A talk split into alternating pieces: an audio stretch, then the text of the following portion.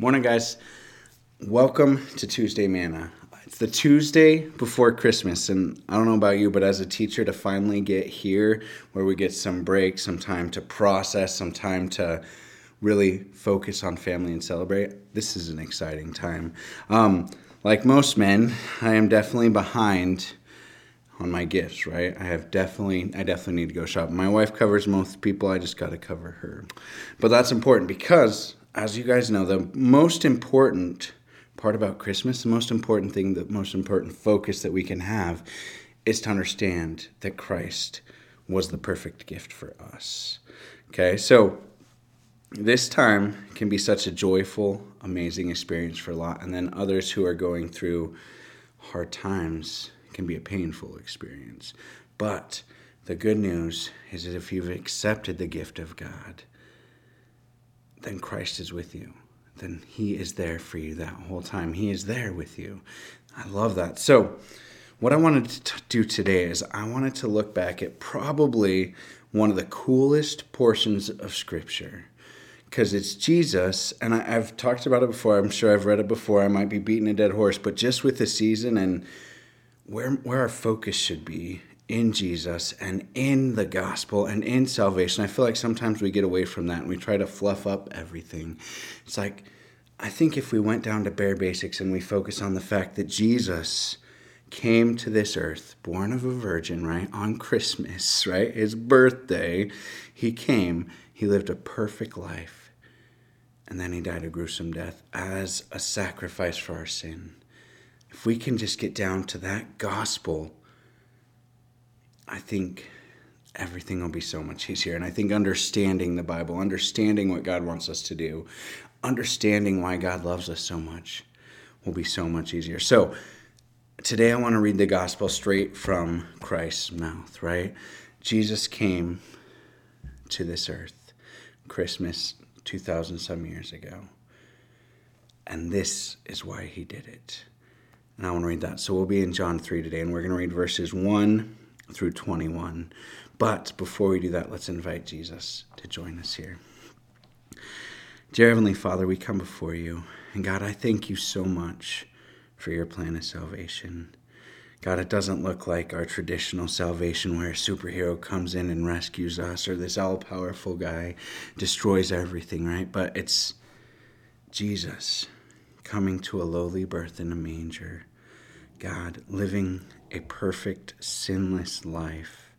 God, being the perfect sacrifice for my sin, for the sin of the world, God, and then dying a gruesome death on the cross. God, I thank you. I can't imagine what it was like to give your only Son for us.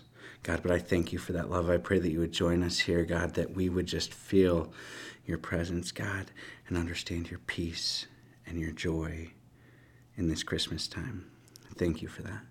We pray these things in your name. Amen. All right, so John 3, verse 1. There was a man of the Pharisees named Nicodemus, a ruler of the Jews. This man came to Jesus by night and said to him, Rabbi, we know that you are a teacher come from God, for no one can do these things that you do unless God is with them. Jesus answered him and said, Most assuredly I say to you, unless one is born again, he cannot see the kingdom of God. Nicodemus said to him, How can a man be born when he is old? Can he enter a second time into his mother's womb and be born? Jesus answered, Most assuredly I say to you, unless one is born of water and the Spirit, he cannot enter the kingdom of God. That which is born of the flesh is flesh, and that which is born of the Spirit is spirit. Do not marvel that I said to you, You must be born again.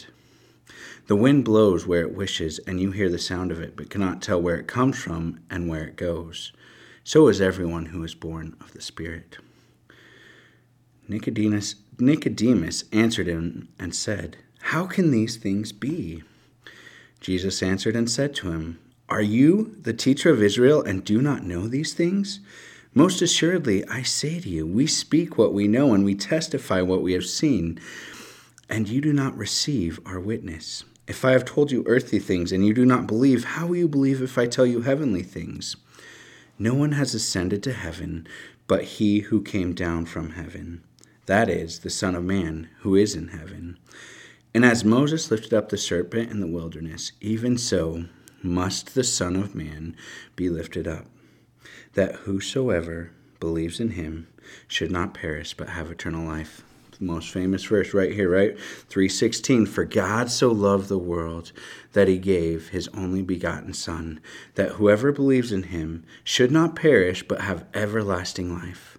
For God did not send his Son into the world to condemn the world, but that the world through him might be saved.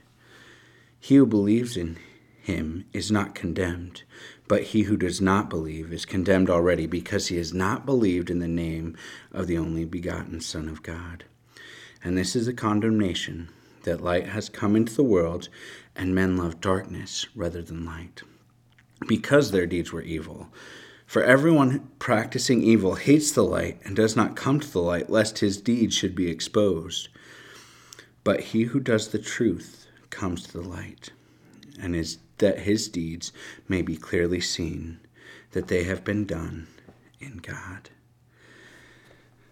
So I just love this passage. And it's interesting bringing this up during Christmas time, right? But I think if we boil down all of our Christmas traditions to, to just take it back to Jesus coming to earth, this was the purpose of that, right?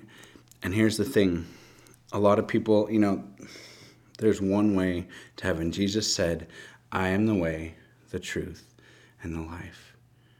And he lived that. Because he lived the life that he did, because he lived without sin, which no one else has ever been able to do, because he died as our sacrifice on the cross, the gruesome death that he did, it is heretical. It is insane to think that there is any other way to get to heaven God loves us so much that he sent his son for you, for your sin, right?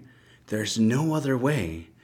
And that shouldn't be bigotous. That shouldn't be crazy, right? That's what God did. This is the way that God made for salvation out of Jesus' own words. If you do not believe in the Son, you are condemned already, right?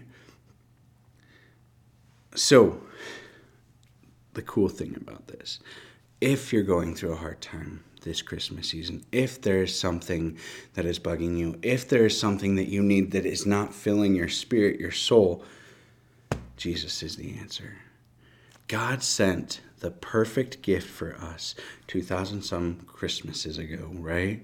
When he sent his son, born of a virgin, miraculous birth, to live for us, for God so loved the world. Not just one of us, not just one species, not just one race, right? I hate that word, but you get what I mean. He sent his son for the world, for every human being that was dying in sin and going to hell. He sent Jesus. There's a way out of that hard time. There's a time for mourning. There's a time for all of that. But when we've accepted Jesus, the good news of the gospel is that He's always there with us.